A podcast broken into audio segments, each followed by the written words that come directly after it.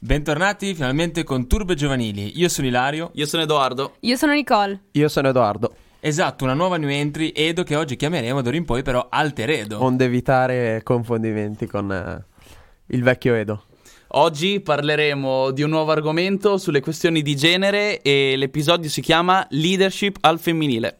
Turbe giovanili, guidi e fai il distratto T'ho dato un dito, tu che ne hai fatto? Turbe giovanili, guidi e fai il distratto T'ho dato un dito, tu che ne hai fatto? Le nuove generazioni, soprattutto dalla parte femminile, necessitano di forti punti di riferimento. Infatti oggi parleremo di una serie di donne italiane e non che rappresentano esempi per le ragazze che devono crescere. Iniziamo con il mondo anglosassone. Andiamo a parlare di Michelle Obama, prima First Lady afroamericana, discendente di una famiglia di schiavi, promotrice di cause importanti come contro il cibo spazzatura e obesità, per l'istruzione per le ragazze e la difesa dei loro diritti. Continuiamo con la regina Elisabetta, icona del femminismo, esempio di come la tradizione di avere quella carica ricoperta sol- solitamente da un uomo non è effettivamente così tanto rilevante.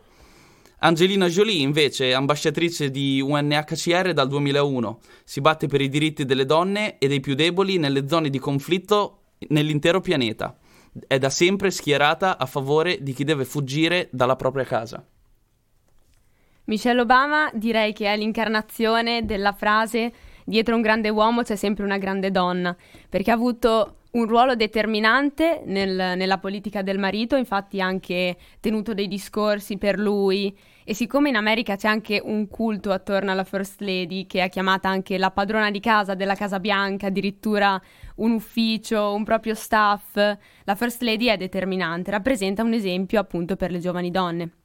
Infatti Michelle Obama fin dall'inizio della campagna elettorale del marito si è dedicata ad appoggiare il marito nella, nella sua campagna, non, non, ha fatto altro. E ciò in, infatti ha fatto salire esponenzialmente l'indice di gradimento di Obama, tanto che è stato chiesto anche a Michelle di diventare lei stessa presidente eh, degli Stati Uniti, quindi ha avuto un impatto straordinario anche perché, come ha detto appunto Edo, la prima afroamericana, discendente da schiavi e che quindi ha rappresentato un sogno americano che poteva per la prima volta essere tangibile anche per le, le ragazze che si trovano a vivere in una minoranza. Eh, a proposito, dopo, dopo Michelle Obama invece, Alter Edo, Regina Elisabetta? La regina Elisabetta, se vogliamo, si può considerare un, un esempio classico di femminismo, un femminismo istituzionale. Um, entra in carica come regina nel 1952, quindi è diventata la regina d'Inghilterra di quello che era il più grande impero che il pianeta abbia conosciuto e che ha vissuto più anni al, al timone del, del, proprio impero. Eh, durante il regno della regina um, abbiamo visto anche ehm, affrontare eh, diverse crisi istituzionali che il, il, proprio paese ha vissuto. Abbiamo visto ehm, conferire l'incarico di primo ministro del, del, Regno Unito negli anni Ottanta a Margaret Thatcher, che se vogliamo è considerabile un altro simbolo della, del femminismo di governo e fino agli anni moderni, da quando ha gestito diciamo, la crisi che gli inglesi hanno vissuto alla fine degli anni 90 con la scomparsa di Lady Diana, fino ai giorni d'oggi dove vediamo che ancora um, non ha alcuna intenzione a mollare il trono al suo erede. Ilario, a te invece chiedo quanto è effettivamente importante che il mondo dello spettacolo arrivi a fondersi con il mondo nel quale si deve fare del bene per il prossimo. Beh, in questo caso, parlando di Angelina Jolie, penso che mh, riuscire a mh, compiere questo doppio ruolo di attrice e riuscire anche a dimostrare che queste mh, cariche che vengono ricoperte Ehm, c'erano sempre anche degli esseri umani dietro, queste caratteristiche sono necessarie da sempre da far notare perché mh, purtroppo nella diciamo, discussione pubblica ci si sofferma sempre spesso al personaggio, a quello che viene ricoperto come ruolo sociale. E mh, sempre a proposito parlando di questi diciamo, tre personaggi che abbiamo appena citato, Regina Elisabetta, eh, Michelle Obama, Angelina Jolie, sono tutti tre eh, diciamo, importanti non solo per le cariche che ricoprono a livello mediatico ma per, lo, ma per quello che fanno fanno anche per, per, quello che è lo sviluppo sociale. Penso anche il grande impegno economico che c'è stato nell'attività di volontariato, nel far crescere diciamo, regioni del mondo anche molto in difficoltà. Infatti Angelina, oltre a essere riconosciuta universalmente come una delle donne più belle del mondo, è anche stata definita come una delle donne più affascinanti e potenti del mondo. Questo è dato anche dal fatto che si è impegnata in tante cause, umanitari- cause umanitarie e poi ha dimostrato coerenza nelle proprie azioni, perché per esempio tre figli eh, di Angelina sono adottati dai paesi eh, sottosviluppati, in difficoltà, quindi si è dimostrata coerente e se nella sua attività si è meritata l'ammirazione dei propri fan. Muoviamoci ora nel nostro paese, andiamo un po' in Italia, iniziamo con Samantha Cristoforetti, prima donna italiana nello spazio, che tra il 2014 e il 2015 ha passato ben 199 giorni a bordo della Stazione Spaziale Internazionale per conto della eh, ESA, che è l'Agenzia Europea per lo Spazio. E accenniamo anche eh, quello che è l'esempio di Bebe Vio, una giovanissima nata nel 1997, campionessa paralimpica mondiale ed europea di fioretto individuale, che venne colpita da una meningite fulminante all'età di 11 anni, eh, per la quale subì l'amputazione sia degli avambracci che delle gambe. Beh, per quanto riguarda Samantha Cristoforetti, posso tranquillamente dire che la sua forza d'animo è spaziale, per fare una battuta.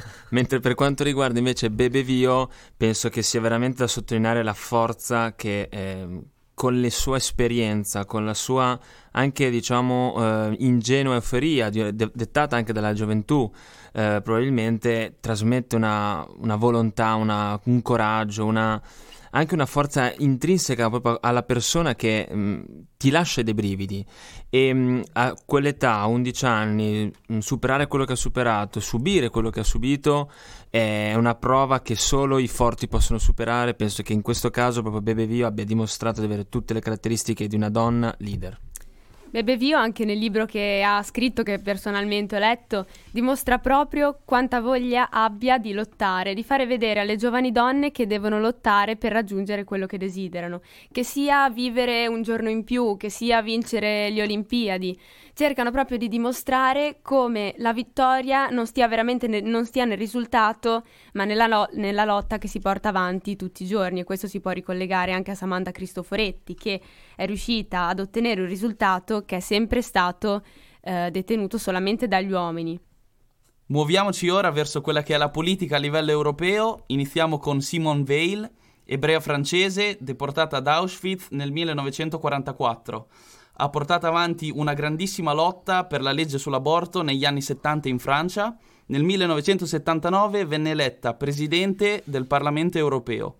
Secondo esempio che portiamo è quella di Ursula von der Leyen, candidata a divenire la prima donna presidente della Commissione europea, che ha espressamente chiesto ai governi nazionali di esprimere due preferenze per i candidati al ruolo di commissari europei, un uomo e una donna.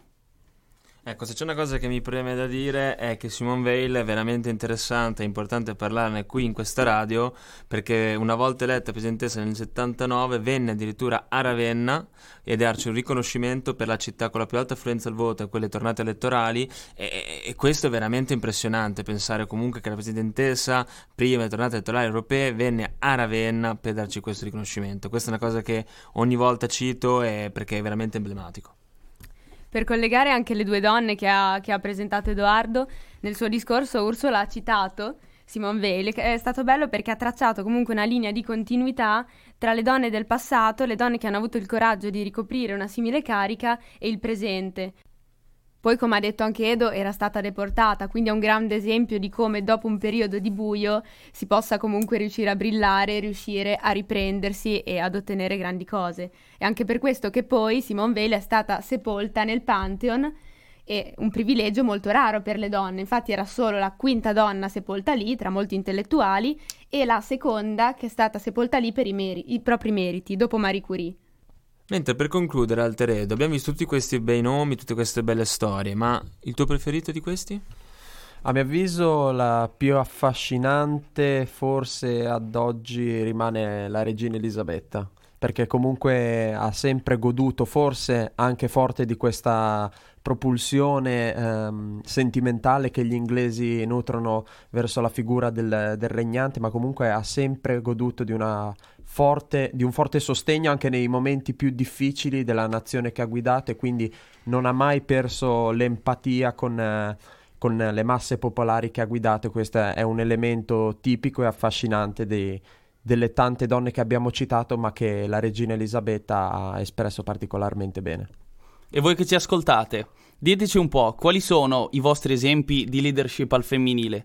Quali donne nel mondo anglosassone, in Italia o in Europa guidano quello che è il coraggio che le ragazze delle nostre scuole, che le ragazze all'interno della nostra società devono acquisire per poter diventare vere leader.